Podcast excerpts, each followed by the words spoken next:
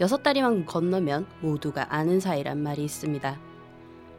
내가 아는 사람 A, A가 아는 사람 B, B가 아는 사람 C. 이런 식으로 여섯 번만 하면 빌 게이츠도 아는 사람, 김태희와도 아는 사람이 된다는 논리인데요. 이렇게 엮어나가면 전 지구촌 사람들이 친구가 될 수 있다는 이론입니다. 그렇게 몇 달이 건너 아는 사람이기 이전에 나와 바로 아는 사람으로 연결되는 관계도 있죠. 그리고 가끔은 이런 사람들이 다섯 달이 여섯 다리로 연결된 이들보다 더 어려울 때가 있습니다. 그건 몇 달이나 건너야 아는 사람보다 더 밀접하게 나와 연관되어 있기 때문이 아닐까 싶어요. 좋은 얘기든 좋지 않은 얘기든 평소에 전하지 못한 말을 그 사람에게 전했을 때 같은 경우 그 사람이 어떤 반응을 보일지 나를 어떻게 생각할까 두렵고 걱정이 되기 때문에 그 관계가 예전보다 더 못해지지 않을까 하는 걱정 때문에 더 먼 관계의 사람보다 더 어렵고 더 힘겹게 느껴집니다. 사람 대 사람 관계에는 정답이 없어요. 내가 조금 더 불편하더라도 이 관계를 계속 이어나갈 것인지 아니면 내가 조금 더 편하게 되고 이 관계의 단절까지 각오할 수 있는지 그건 개개인이 선택할 몫이겠죠. 다만 선택에 있어 후회만 없다면 되지 않을까요?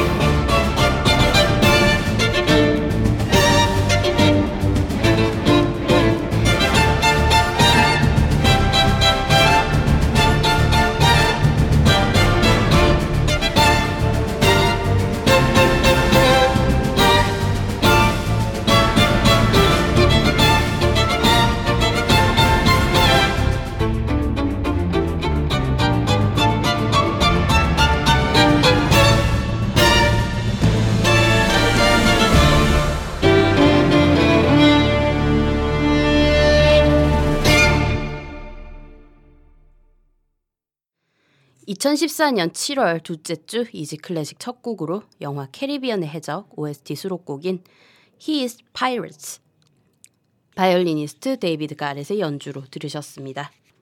안녕하세요. 이지 클래식입니다. 오늘 오프닝에서는 사람 대 사람, 사람 간의 관계에 대한 이야기를 들려드렸습니다. 우리는 참 많은 사람들과 관계를 맺고 살아갑니다. 무인도에서 혼자 살지 않는 이상 직간접적으로 많은 이들과 함께 살아가고 있죠. 가깝기로는 부모님, 형제 자매, 삼촌, 이모 고모, 사촌과도 같은 가족 혈족이 있을 수도 있고 가깝다고도 할 수 있지만 멀다고도 할 수 있는 직장 선후배 동료, 상사 등도 있을 수 있고요. 친구도 있겠죠. 심리적으로 멀고 물리적으로는 가까운 친구도 있을 수 있겠고 물리적으로는 멀지만 심리적으로는 또 가까운 친구도 있을 수 있겠고요.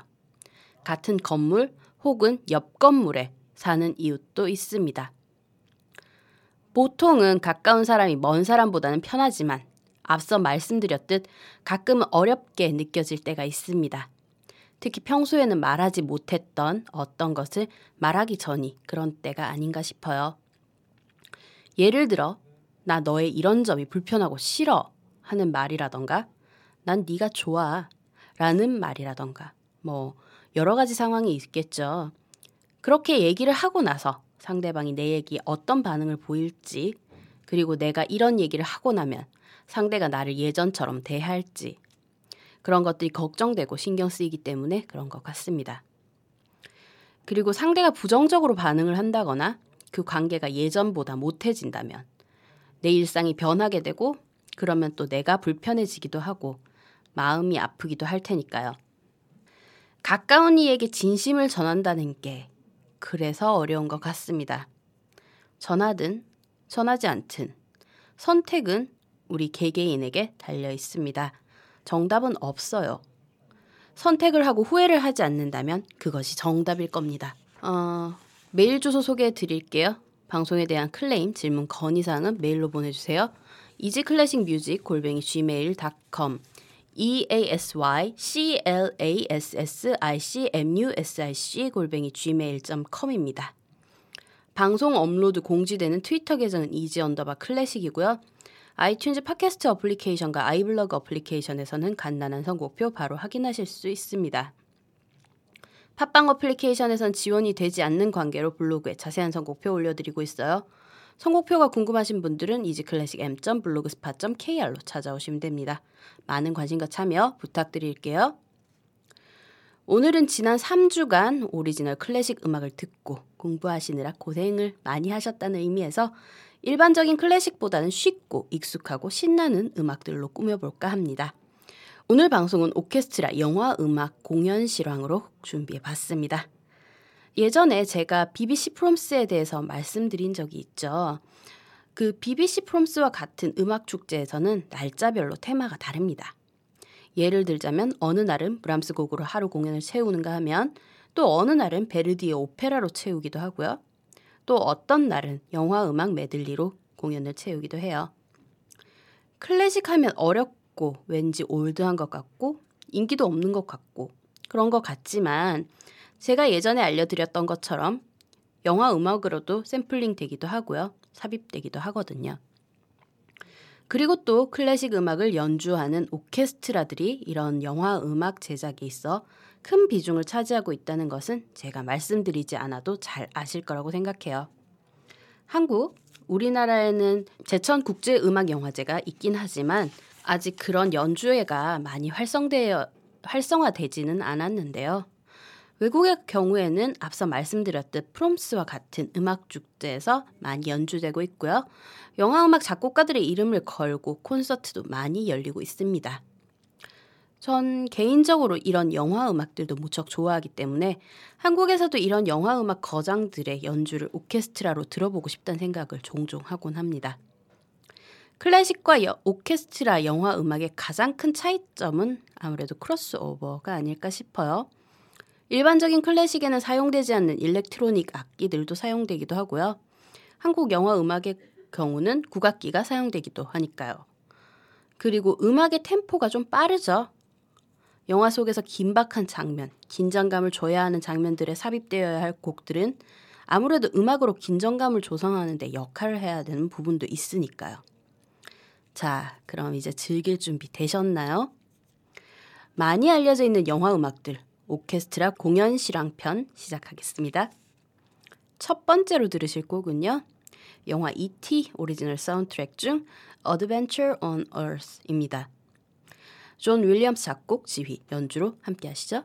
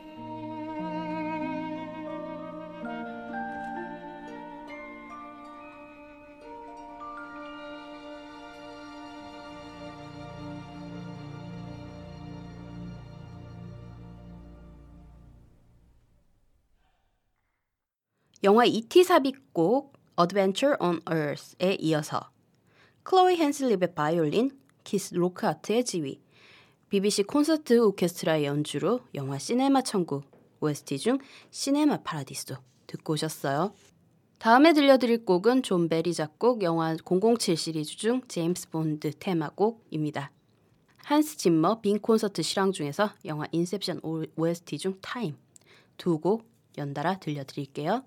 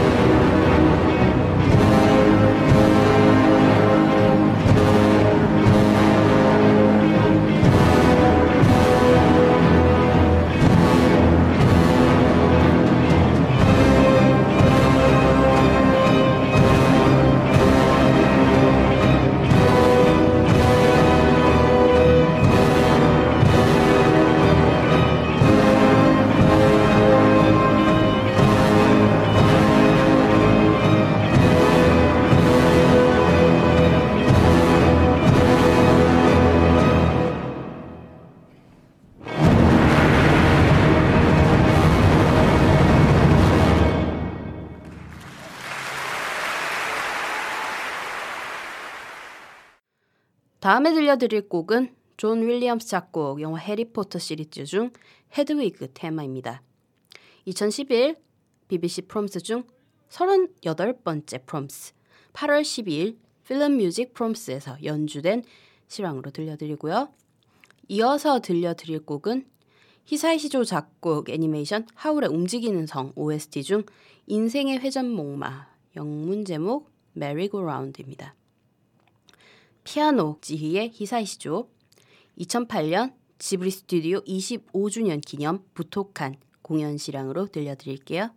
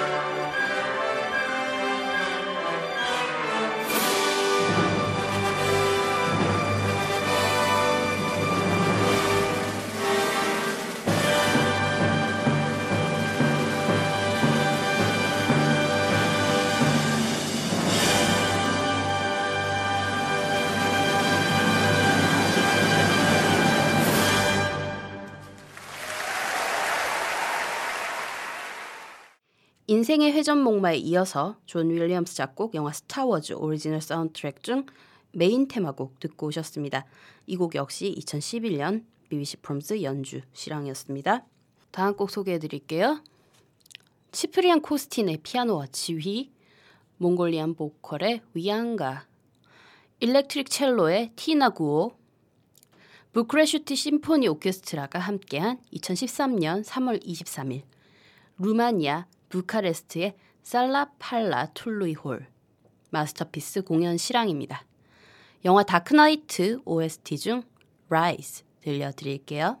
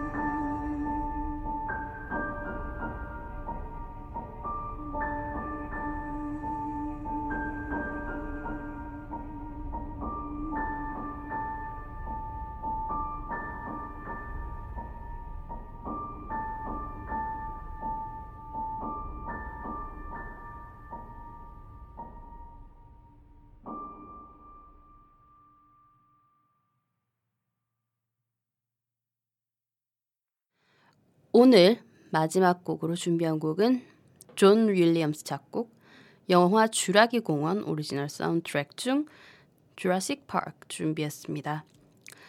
공연 실황 버전 음질이 상당히 좋지 않아서 official 버전으로 들려드리면서 인사드릴게요. 다음에 또 다시 찾아뵙겠습니다.